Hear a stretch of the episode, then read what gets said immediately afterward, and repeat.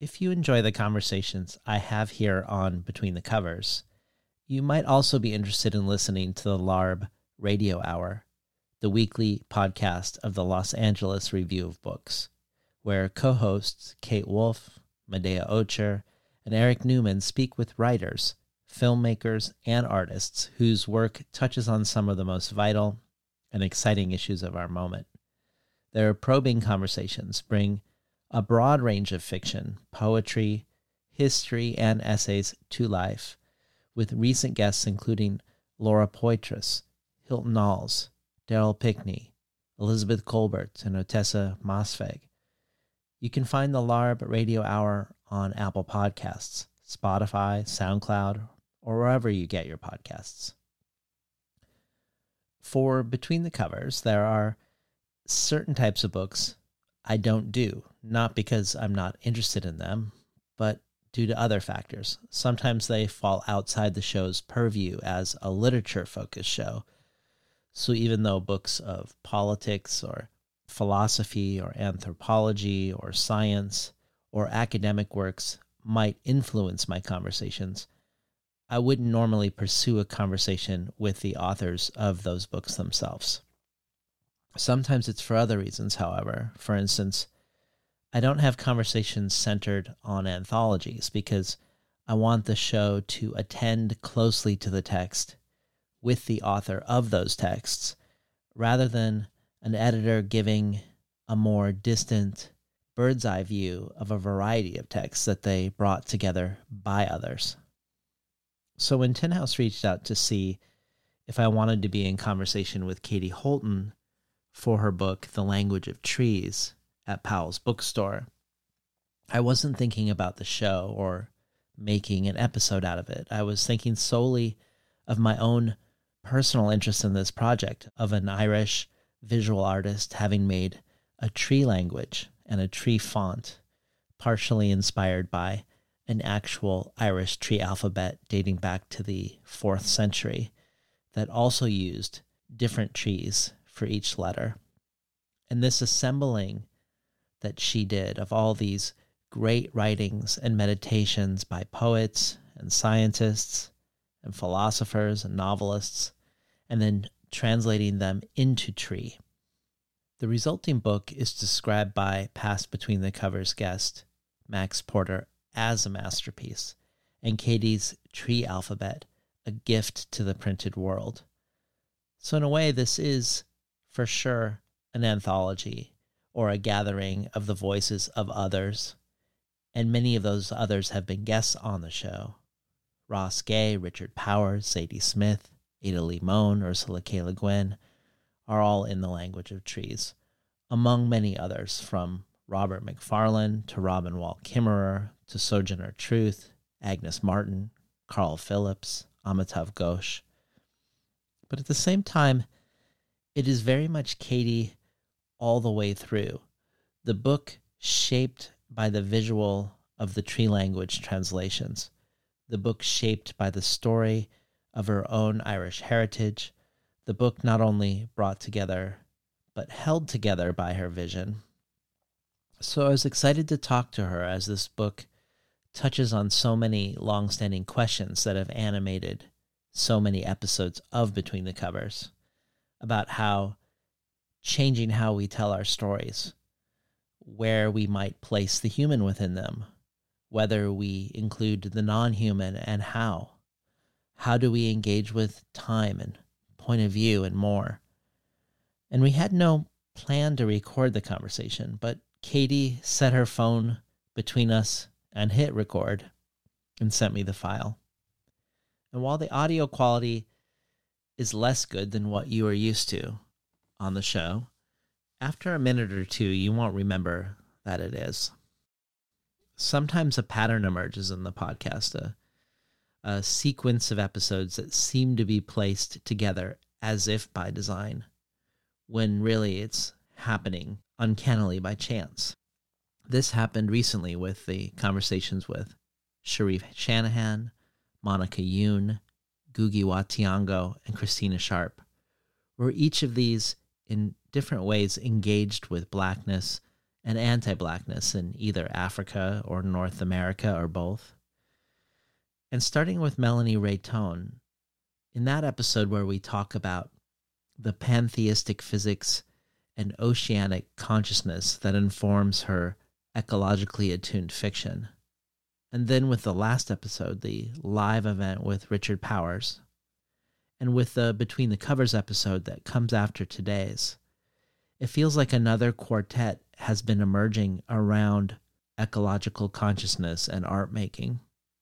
And since we're bringing up Melanie Rae Thon's name, who, while she doesn't literally create a new alphabet, she does create new approaches to syntax and point of view to invite and evoke the non human other in her books like The Voice of the River.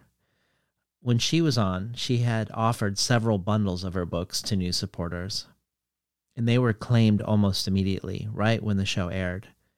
She noticed this, and the generous person that Melanie is, she just sent some more. So bundle of signed copies of her books, The Voice of the River and Silence and Song, along with a signed copy of her story, Letters in the Snow, are all available again. This joins an abundance of other things to possibly choose when you join the Between the Covers community, which you can find out more about at patreon.com slash between the covers. But back to Katie and the language of trees. This ecological quartet seemingly magically coming into being compelled me to share this conversation, even if it was recorded in a less than ideal way. The words and the spirit in which they're spoken will, I hope, quickly overcome the limitations of how this audio came to be. Nevertheless, for fun, I left in the water being poured into our glasses by Powell's staff right next to Katie's phone as a signal we're about to begin. Oh, and I should also mention that at the end of the episode, it's going to sound like I'm asking the audience for questions and we don't get any. But in reality, there was a Q&A. It's just that we never asked consent from the audience because we didn't know we were doing a podcast and the audience wasn't mic'd in their answers. So in the end, we leave the last word to the trees. So without further ado, here is my conversation with Katie Holten at Powell's Bookstore in downtown Portland about the language of trees. These stories are about id unleashed. They're about the wildness contained in all of us. I think stories kind of like have some kind of magical effect in the world. I think it's really hard to live without stories. And if somebody tells you, like, this is the way you're going to end up, you're lucky if you can forget that you know, there's me, and then there's writer guy me, and then there's me working, which is the absence of me. It's just story.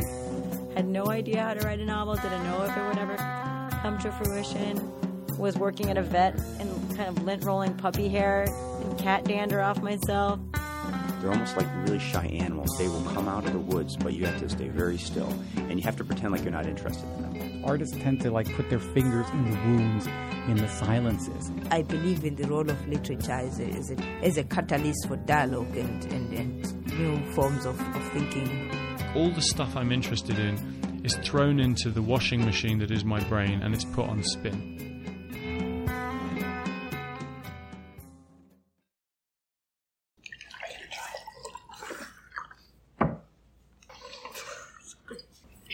Hi, Katie Holten. Hi, David. I'm Portland. so, one way we could look at this book is very other focused. There's all these other voices that you've invited, and then you translate these other people's writings into tree, which we'll, of course, are going to be talking about. But I wanted to start where your book ends, which is with your story. When I was interviewing Pádraig Ó Tuama, the Irish theologian and poet who also hosts uh, Poetry Unbound. We talked about the colonization of Ireland and about how, like in most places, when you want to break a people, you want to prohibit their language. But we also looked at how Ireland is the most deforested place in Europe. And that didn't happen by chance, that uh, Queen Elizabeth was cutting down trees where Irish people were hiding, and they were cutting down trees to build ships to further colonize the rest of the world. And a lot of the place names in Ireland and even a language in medieval times were tree names. And there is a predecessor to your language in Ireland that's a tree alphabet. So I wondered if we could just start with your subject position. If you were imagining you were one of these contributors in this book, talk to us about you, an Irish person now in New York, um, and, and how this tree alphabet scenario came into being. Well, thank you. It's wonderful to be in conversation. It kind of feels like a dream because I've listened to you and your podcast, and you're I can touch you. You're a real person. um, I love that you started at the back of the book because the afterword that I wrote means a lot to me. And we were talking last night about maybe it should have been a foreword to have it at the very beginning, but I love that it's kind of a secret history and only those dedicated readers will find it. Um, I don't want to. Um, how should I put it? Okay, I'm I'm Irish, and there is that history that we've been told that the British came and they chopped down all the trees. But that's only one part of the story, and as you know more than a lot of people, or like many people, there are many ways to tell stories, and there's not just one story. There are countless myriad ways. So Irish people also chopped down trees, and before the British were British, we were chopping trees. But Irish Ireland was a forested country. It was actually a rainforest, and we're only realizing that now. Um, and the reason I, I, you know, I, I said it myself, and I thought it for a long time that British came, they chopped down all the trees to make their battleships. Those horrible English British people. But it's not the whole story. We were part of that problem as well. And I think that's that's how life is. It's much more complex than the one story that we're told at school. Um, it's convenient to say that they the, the British came, they they did cause a lot of harm. They did um, make the Irish language illegal. We had to learn in, in secret hedge schools. I don't even know if the word hedge is an Americanism, and you know, but those trees that you have at the edges of fields. So we had secret hedge schools, and that to me is, is so. There's obviously a very romantic uh, way to think about hedge schools, forest schools, tree schools. I, I started a tree school with another artist in Dublin, and it's a way to think beyond our regular schools. For me, I feel like this book, The Language of Trees, is an educational tool. I hope it's an educational tool and a way to think outside of the classroom. And um, maybe like the branches and the roots going away from your question. Oh, the Ogham. You did mention the Irish tree alphabet. So our medieval Ireland has um, a medieval tree alphabet from like around the fifth century called Ogham, like the meditative word that is the original sound of the universe. Maybe it's spelled O G H A M, and I included one of my drawings of Ogham. I may not find it, but you can flip through it. Oh, here it is. So this is actually the word Ogham written in English with ink, and as I wrote, I would press, fold the page over and press it like a pressed flower. So it ends up, maybe the words look more like insects or living beings, um, maybe like museum specimens. And I think that kind of, this one drawing maybe gets to this physicality of language that I'm interested in. The fact that as a visual, I am a visual person more than a, a writer person, so I come to language almost seeing or feeling or see it in three dimensions rather than a line on a page. It exists in real life the way drawings do. And Ogham also, there are images here behind us cycling through on a loop. Some of them include the Ogham. It is completely mind blowing this it's fifth century medieval alphabet that was that's written the way plants grow. There's a straight trunk, central line, and then the lines branch off the way they do in flowering plants and trees. And it makes a lot of sense. When I realized this, it was during lockdown 2020 when I was researching the Irish tree alphabet, and I had grown up with Ogham. I knew I knew the basics of it. It's the characters are based on trees, a lot of them, And but, but when it, it, you know, my brain slowly came to this realization. Oh, they drew it the way plants because that's what they had. It was before we had buildings, construction, cities, the way we live now and everything is so abstracted and nature is in a box and humans are separate even though we are nature. And it just felt like this elemental like language is alive and living and that's how humans felt it and communicated it and so my Irish tree alphabet, which it's it's slightly confusing because I made the Irish tree alphabet after I made the original alphabet, the tree alphabet that I use in the book. So here's the Irish tree alphabet, and along the bottom of the image, you can see the. It's very small. This is. I was hoping to make this a a full cycle of the Four Seasons font that you could type because all of my tree fonts are available to download from my website, and you can type with trees. So when you type an A, an apple tree pops up. And I was hoping with the Irish tree alphabet that we could have the Four Seasons, so they would bloom my poor designer Colm and Carlo didn't have time. So maybe in the future. So here, here you go. You can see the Ogham. So you see, it's just like how a, a tree grows. That's language is alive. I want to ask you about image in relation to the word. I mean, all languages at one point were pictorial before they were phonetic. And I think of the Robert Macfarlane section in mm-hmm. this book where he says, just as the land is made of infinite masses of shells of long ago animals, Emerson thought that language is what he called fossil poetry, that language is made up of images that have long ceased to remind us of their poetic origin. And you yourself are a visual artist primarily, so you represented Ireland at the Venice Biennale in 2002. Through 20 years ago. You, you draw, you map. So, talk to us about the image in relationship to the word and the speech. You. Mm-hmm. You know, I grew up, I'm the eldest of four children. I grew up in rural Ireland. So I grew up, you know, with my hands in the dirt. I was always outside with trees. My mum is a gardener, floral artist. So that, that cycle of life was part of me and who I am. And so plants growing cycles was in, was just something that I I guess took for granted, but felt very connected to the outside world because that's where I spent my time. I'm much more comfortable outside with plants with non-humans. Of course, I was never thinking about it that way. That's only something I've started to realize recently, the, the non-human. Um, and then I'm Irish, so we have that baggage, the history of Irish literature. And I've always read, I was always obsessed with, obsessed. My dad had a huge atlas. I loved it. It had a big red cover. I would spend, it felt like hours, days um, turning the pages, looking at the planet Earth and all the different countries, and I'd use my finger to drive. I'm going to visit all these places and walk all these places.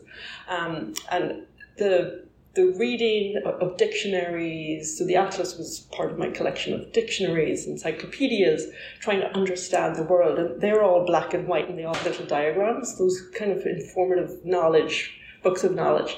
And I wanted to be part of this. I just loved it. I wanted to learn about the world. I wanted to be a physicist. But I was so visual. I was always drawing, I think, I'm told. In school, the nuns gave me chalk. We had blackboards, and I was the one who had to make the drawings and the diagrams. Lock, I was locked in the classroom during lunchtime while all the other kids were outside having fun playing while I had to make drawings, and the ones that I remember are of the British coming in with their battering rams, knocking down our little huts that the, Irish people used to live in, and then they would uh, burn them, they would evict us. So, so those are the earliest memories I have of school and learning. It was visual. And I, I guess I'm just one of those people who sees the world, asks questions, but it is in a visual way. I'm maybe a frustrated writer because when it was the time to go to, to apply to college, I really wanted to do it. Like, I love English language, but I my English teacher was really not a very nice person and told me I couldn't write. Um, the same way this choir teacher told me I couldn't sing. so I should never sing. So I don't. I don't even sing happy birthday. Um, so I think that's why maybe going back to education, what you say to children really matters, and how you teach them. And I think a lot of our friend Tony Feher, an incredible artist who very sadly died recently, but he told me a story when we were driving through Kansas of a, a, teacher, and it was a memory. You know, he was in his 50s, 60s when he told me this story, and he still remembered it viscerally. The teacher told him that he, he was drawing wrong. Stop your drawing wrong. And these um, moments stay with people, right? When you're small, those moments are what form you and what stay in your memory. And this is a long way round of saying, I don't know, maybe why I'm more visual than language or where the where they merge and meld. But I am actually, it's not really answering your question, but I'm currently translating Ulysses by James Joyce into the Irish Trees font and hoping that by Bloomsday in Dublin, because the Irish UK edition of the book is coming out in June 15th, which is the day before Bloomsday, so we're going to have a celebration of the Ulysses in trees. So yeah, I'm not really answering your question, but we could have a whole other conversation about language and visuals. Well, you might have answered my next question, which there are translators in the book, like W.G. Sebald's mm-hmm. translator in his tree orchard.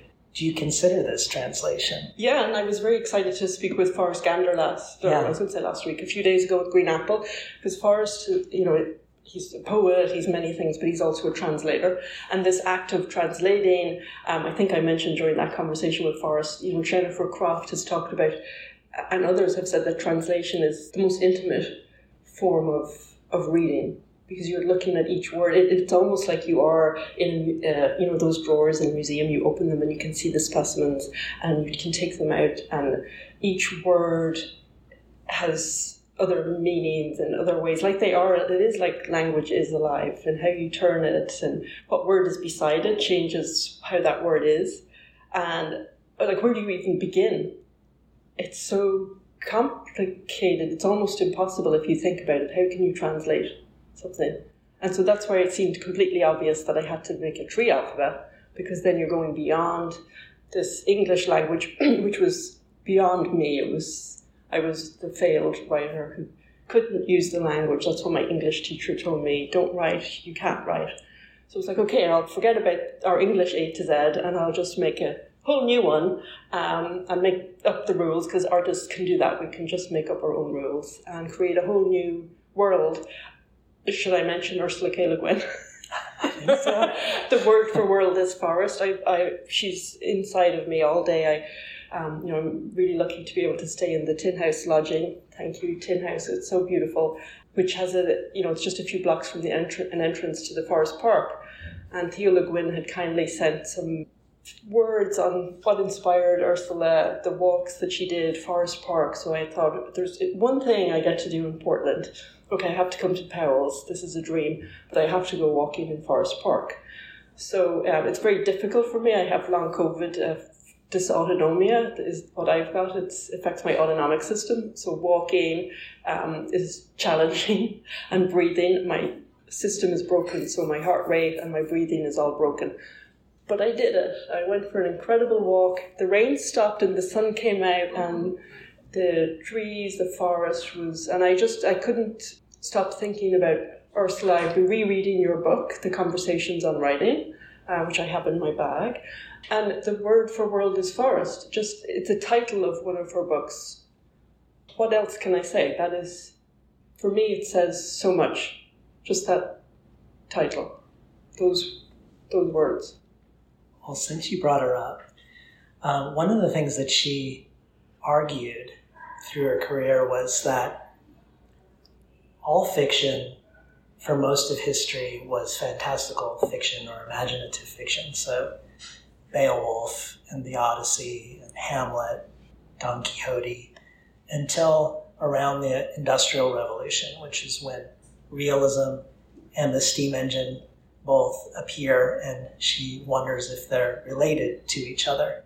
But one of the things that I think your book does that also happens in fantastical fiction, in contrast to so called realistic fiction, is there's a lot of things in the story that are not human. not just as a decorative sort of thing, but the scale of what is human is different in a fantasy. And then you have questions of other creatures living on other time frames Right. uh, or with a different intelligence, whether those are invented creatures like a dragon or or a tree. But your book is certainly putting us in relationship over and over again with beings that are not human. Mhm. It's not really a question, but it, Mhm. maybe it provokes some thoughts. Well, the the tree of it gets back to what I was trying to articulate with the need. It felt like an urgent need. I had to make this tree alphabet, and rereading to, today, I reread some of that book where Ursula mentioned the animals. She mentioned animals, um, but I think plants as well. There's a sentimentality that's seen like in the real literature world. If you have animals, plants, it's sentimental, and sentimentality is what was the word she said? Death. It's like the worst thing that you can do is be sentimental.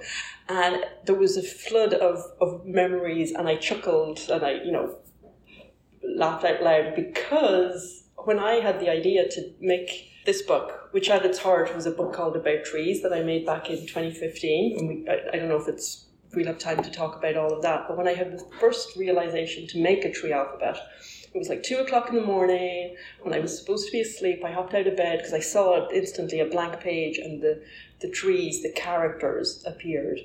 And I realized the tree drawings that I had been making were the characters and they could communicate the A to Z. And at that moment, I realized this is the book. I could, I saw, uh, it was much smaller. There were only going to be three authors Rebecca Solnit, Tacita Dean, the British artist, and I thought I'd have to write the alphabet. so it was going to be a very slim little book with this tree alphabet.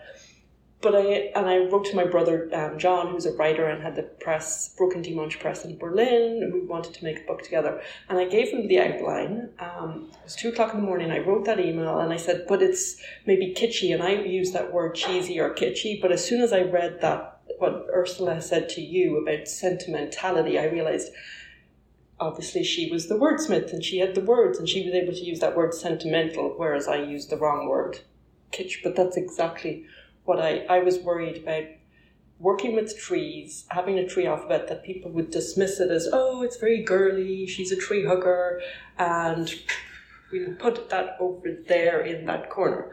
Um, and I think it's so true. It almost scared me away. I almost didn't send that email and I almost dismissed the whole idea and said, hmm, but it was so strong I had to do it. I could feel like the book made itself in a way. Well, my, the short version of my next question is why trees? And the long version is when I was in conversation with Richard Powers, he said that trees have, have been invented at least six different times in history, independent from each other in evolution. That clearly the insistence of nature continuing to reinvent the tree means there's something particular and special about the tree. Um, and he expressed a lot more faith that trees will be here in a millennia from now than humans. In your book, Richard Powers says, This is not our world with trees in it, it's a world of trees where humans have just arrived. So, in light of that, I'm curious for you why trees and not birds or whales or glaciers as your as your um, alphabet. Well, I did make a stone alphabet um, that Emergence magazine has shared, but the the trees it's it's very there's a short answer in that I had started drawing trees when I, I moved to New York in 2004, almost 20 years ago, right after I worked on the Venice Biennale. Um, I went to New York on a Fulbright to research our relationship with nature in the city, and I figured you needed to be in a city to look at nature. So it was this problem, problematic word, the fact that you have a word called nature that automatically then separates us from it, even though we are it. And that was a one year research grant proposal project, and I'm still doing the same work. So I was in the East Village, Alphabet City, going for walks, because that's how I work, through walking and conversations and being in the world. And I started making um, drawings just on small sheets of paper like that of the street trees because obviously Manhattan is a grid. Um, the street trees are all lined up, and it was a way to me for me to have a connection with the one, two, three of the city, trying to understand it. I'd never been to New York before. I was making my way, and the conversation with this strangeness of a, a city, a street tree that exists on its own. You know, on the cover we have this forest community. This is how I know trees. They're connected to each other in invisible ways, maybe underground that we can't see with their branches above. But in the city, you have the buildings and then the, these trees, and it was just something I, I was drawn to. I think I also found it difficult being in the concrete jungle, um, but.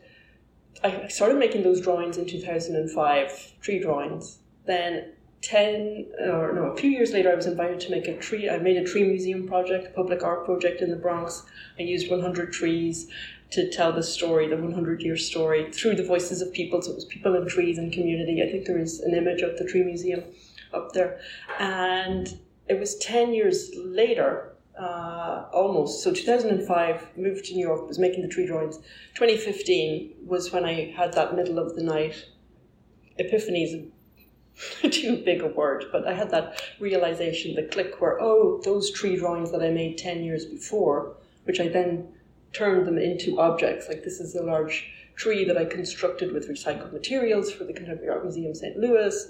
Um, so those tree drawings from 10 years ago, they themselves are the characters. And so it became, a, it was like a realization that the, the marks on a page could, could be more, they could communicate beyond me. And it's also it's about confusing things, but also making it very clear. Like this is an A, but what is it? And that confusion that you have. Um, I want to go back to mention Richard, and maybe this is because you mentioned Richard Powers, just to acknowledge the fact that this book is. Um, I think it's very beautiful, but the paper is also very special. It's thanks to Richard Powers that we have the paper. And he worked with Beth Steidle, the designer who was doing the, the design research and researched all the papers because Richard really didn't want to kill trees in the making of the overstory. And so Beth um, found this recycled paper that's recycled, no trees were killed in the making of it. And so Beth was then um, hired and able to work with Tin House and us on this book, The Language of Trees. So at, at a kind of cellular level, Richard kind of has a, a huge quiet voice in this book. So it was wonderful that he was able to share his words as well. And then also, you mentioned um, he pointed out how trees have always come back. I included this drawing of, I, forgive me, I can't remember the name of which tree it is, but it's about 250 million or I'm bad with numbers as well. 450 million years old. So this is a fossilized version of one of those trees that was growing back then before the dinosaurs and then it stopped. But these are the, the, the xylem. And so the, the deep time aspect um, is really really important. I have a section on tree time. I think think if we could slow down and think more like trees in a circular way i think this would help solve a lot of our the, the enormous problems that we have right now. My t-shirt says state of emergency because we're in a climate emergency. We're in many states of emergency. But the, the huge um, you know, elephant in the room is that we're in a climate emergency. Our species is teetering on the edge of extinction. And what are we doing about it? We're all here together talking about trees and books, which is wonderful, but um, it, it's it's very I'm left speechless. So I have these T-shirts for my book tour that share a little bit of the message. Um, I hope. Uh, what has this got to do with anything? Well, I'm glad you mentioned deep time because when you were talking to Forrest Gander, he mentioned that his favorite, or one of his favorite writings in this book was by Amitav Ghosh, which was my favorite. And I'm just going to paraphrase what he says as a lead in to my next question for you. But he talks about how trees communicate, how they can send for help, how they can warn one another, and how they emit sounds that we can't hear but other creatures can hear. And that these intentional acts can unfold over completely different scales of time. because trees have inhabited the earth much longer than we have, and their individual lifespans also far exceed ours. So, in his reasoning, if they possess modes of reasoning, their thoughts would be calibrated to a completely different time scale. And so, maybe not recognizable to us. And of course, in your book, you also go into the fact that trees migrate, and mm-hmm. there's uh, all sorts of science now around tree communication for various reasons. Uh, but talk to us about your thoughts on the rights of nature. Mm-hmm. You just mentioned what are we doing besides talking about trees in a bookstore. You're involved in a lot of work in the world, and one of those things you're involved in is around the rights of nature. So, what tell us what that means, mm-hmm. and in what way are you um, active in that realm. Mm-hmm. Yeah, thank you. I was tempted to wear my "Protect the Rights of Nature" T-shirt, but I was going, I'm going to wear that tomorrow in Seattle. Um, I really wanted to include rights of nature. I feel it's very, very, very, very, very important right now, and it's um, it feels like maybe the most important thing that I can be doing apart from the educational aspect and getting into classrooms and working with young kids. And I tried to include rights of nature in the subtitle but it doesn't roll off the tongue, so that didn't happen. And we have the word rewilding, which is related to it. Rights of nature is, it goes back to what I've mentioned earlier about how nature separates us. Um, the fact that we tend to, the way humans, our brains work, is that that word may, means that we think we're not nature. And we've forgotten, or maybe it goes back to the very first question about colonization and this being made to forget who you are. So in Ireland, we've forgotten that we were forest people because it was beaten out of us. And we had a rainforest. It's been brought back through the rewilding that people are doing. But we didn't even know we had a rainforest. This is just brand new. Um, it, in my understanding, in the last few years during lockdown, during COVID, um, the fact that there is an Irish Atlantic rainforest, that's the natural ecosystem on the west coast of Ireland. And so to break down all of this, the hundreds of years of colonization of our minds and hearts and mi- hearts, minds, and reality is to remember. And I think this is where the indigenous communities are are leading the way because they've never forgotten. They know, um, and they've been trying to tell us. And they have been campaign- campaigning for rights of nature in Ecuador, and it's now a global movement to bring rights of nature into constitutions because it's a way to say, okay, nature, we are nature. If we protect this body of water, and water tends to be the the ecosystems that are the first um, the first line, if you will, in the rights of nature movement, because we all need water. Right here, I'm going to finish my glass of water before you do. Um, but it's fundamental to our living, right? We all need water. So if you protect nature, you're protecting yourself, your family, your community. So it goes without saying, then you need rights of nature because that's protecting yourself. So why is it not included? It's like we've forgotten who we are, almost. So it's a remembering, and that's related to the rewilding, reimagining, yeah, so remember who and what we are and where we come from and where we're going. So this goes back to the deep time, right? You can't have a future if you don't have your past, and it is all connected. We're writing the future right now. So this rights of nature campaign, I feel, is is extremely important, and I helped co-found a group in Ireland called Friends of Ardee Bog to protect the bog near the home, my home where I grew up, where I made my first artworks in the bog and I was campaigning for the rights of nature to protect the bog, which protects the community. And I got in um, a very uncomfortable situation where one of the new members felt very strongly that it was not needed and not wanted by locals and it was going to scare them. And I had to step away and stop working with the group. And it's been very difficult emotionally, mentally, physically for me. And coincidentally, I don't know if maybe there's no such thing as coincidence. Um, that happened last Earth Day, last April, and then two days later I tested positive for COVID. So, are there witches? Or is there voodoo going on?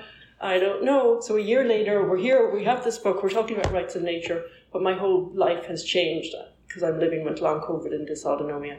And it's, to me, you know, I, I don't want to be too um, mystical because I know there are shops around here where you can buy crystals, and we just drove up through California, lots of crystals.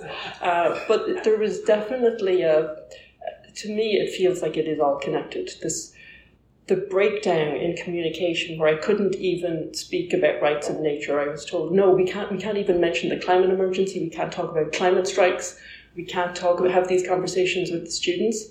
You know, just thinking about it now makes me so sad. I'm also angry, but really, really, really sad because we couldn't have these conversations at that level with my neighbours um, we love this landscape at our home and we're trying to protect it and we're all that's why we came together as a group. It was very powerful and beautiful. But there was this breakdown and that shows the, at the scale of our species on the planetary level what a difficult um, dilemma we're in if we can't communicate and move forward. So hopefully by talking about it right i'm hoping that the the book is one way I can throw something out into the world that will maybe hopefully snowball and we can have these conversations and something beautiful will come out of it, out of all that ugliness.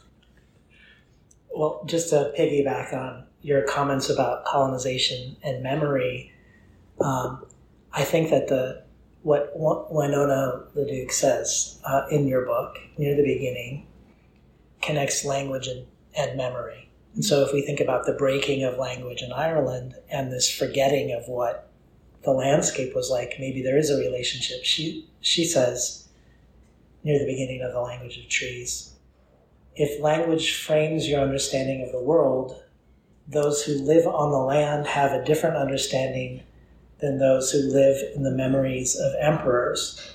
There's no empire in Crater's time. But I wanted to stick for just one more moment with activism. You have tree sitting activists in the book. You have the Guns to Shovels project in Mexico. And I think about, like, again, back to when Richard Powers was here, and he came late for the overstory, but a lot of what's portrayed in there are fictionalized versions of actual acts of civil disobedience that happened in Oregon and Northern California. And it was pretty intense, the interactions that were happening with Richard and some of these groups that recognized themselves um, fictionalized in his book when we had that event. But I remember, and I discussed this with him also um, in the 90s in Portland, a lot of these environmental groups had storefronts. You could walk to Cascadia Forest Alliance's office on Clinton Street and leave food for the tree sitters, and they would drive it out there that day. And um, I mean, even in, in Environmental Liberation Front on Burnside had, I think it was right up front of Chinatown, had an uh, office front. And I just wondered if you had any any thoughts you wanted to add. I mean, all of that has disappeared because all that was labeled, all that civil disobedience was labeled eco-terrorism mm-hmm. with an enormous amount of consequence for even nonviolent actions that disrupt commerce and corporate profits. Mm-hmm. Where to start? I have, maybe I should show you my head. Can you see this? I can. So, this is the extinction symbol. I branded myself on this day last week for my book launch. Um, extinction symbol is included in the book. Um, and Extinction Rebellion, the group, uh, was formed a couple of years after um, ex- the extinction symbol came first. So it's a circle which represents Earth with a an hourglass which shows that we're running out of time. And it's reworking kind of of the peace symbol which is on the back of Dylan's head. Um, so where to start? Well, one thing you mentioned, Winona LaDuke, I I loved that she was so excited to share her words and be part of the book, and to be able to open the book with her words for me was really important because she talks about this the calendar, this calendar that I grew up with, how wrong it is, um, the maple trees and, and the sap and that relationship. So I just felt like it was so, to, to me, it felt very appropriate as a, an entryway into the, the language of trees. And then the activism, I did not know that. I hadn't heard those stories that there were actual um, storefronts or offices where you could go and donate. You know, I was in the middle of rural Ireland. I didn't know much about anything. Um, so my knowledge of America is very, Dylan will tell you, there are things I know, and then there are most things I don't know.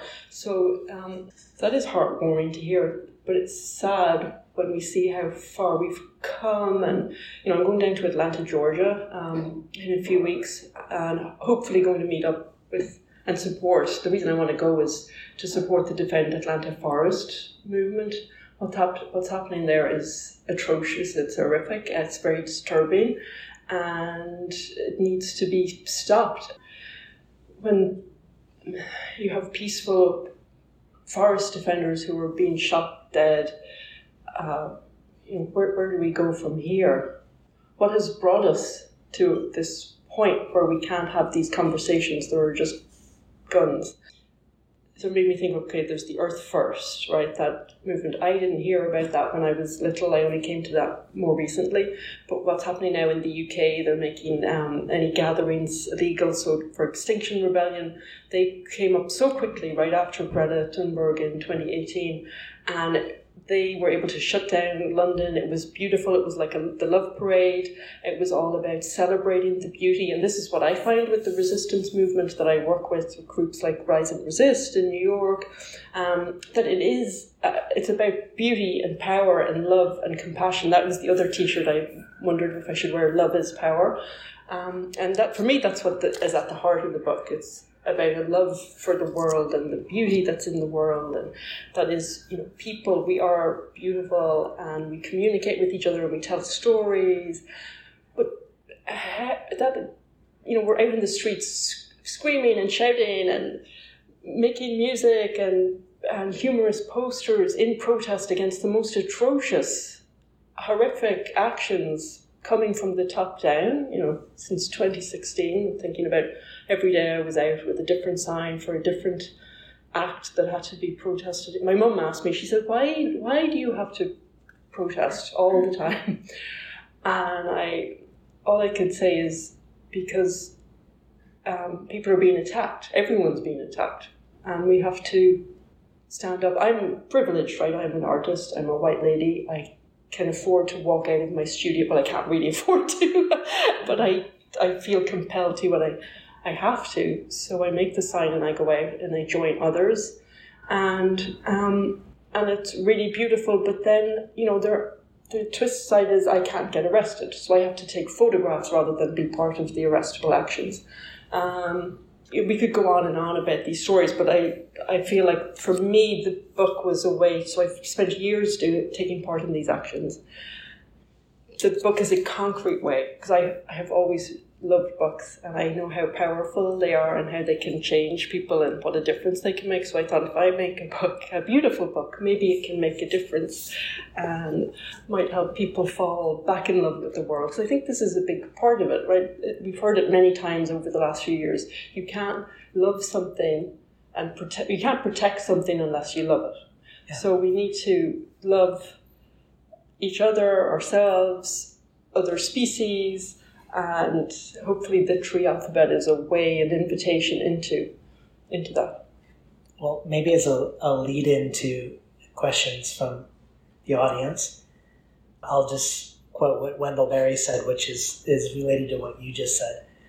He said that in the language of trees, he says, "We exploit what we need, we defend what we love, and we need a particularizing language." For we love what we particularly know. So, if anybody has any particular questions they want to ask Katie, this is the time. The trees get the last word. Mm. Thank you. Thanks, everybody. I, I need to um, figure out how to say that in tree.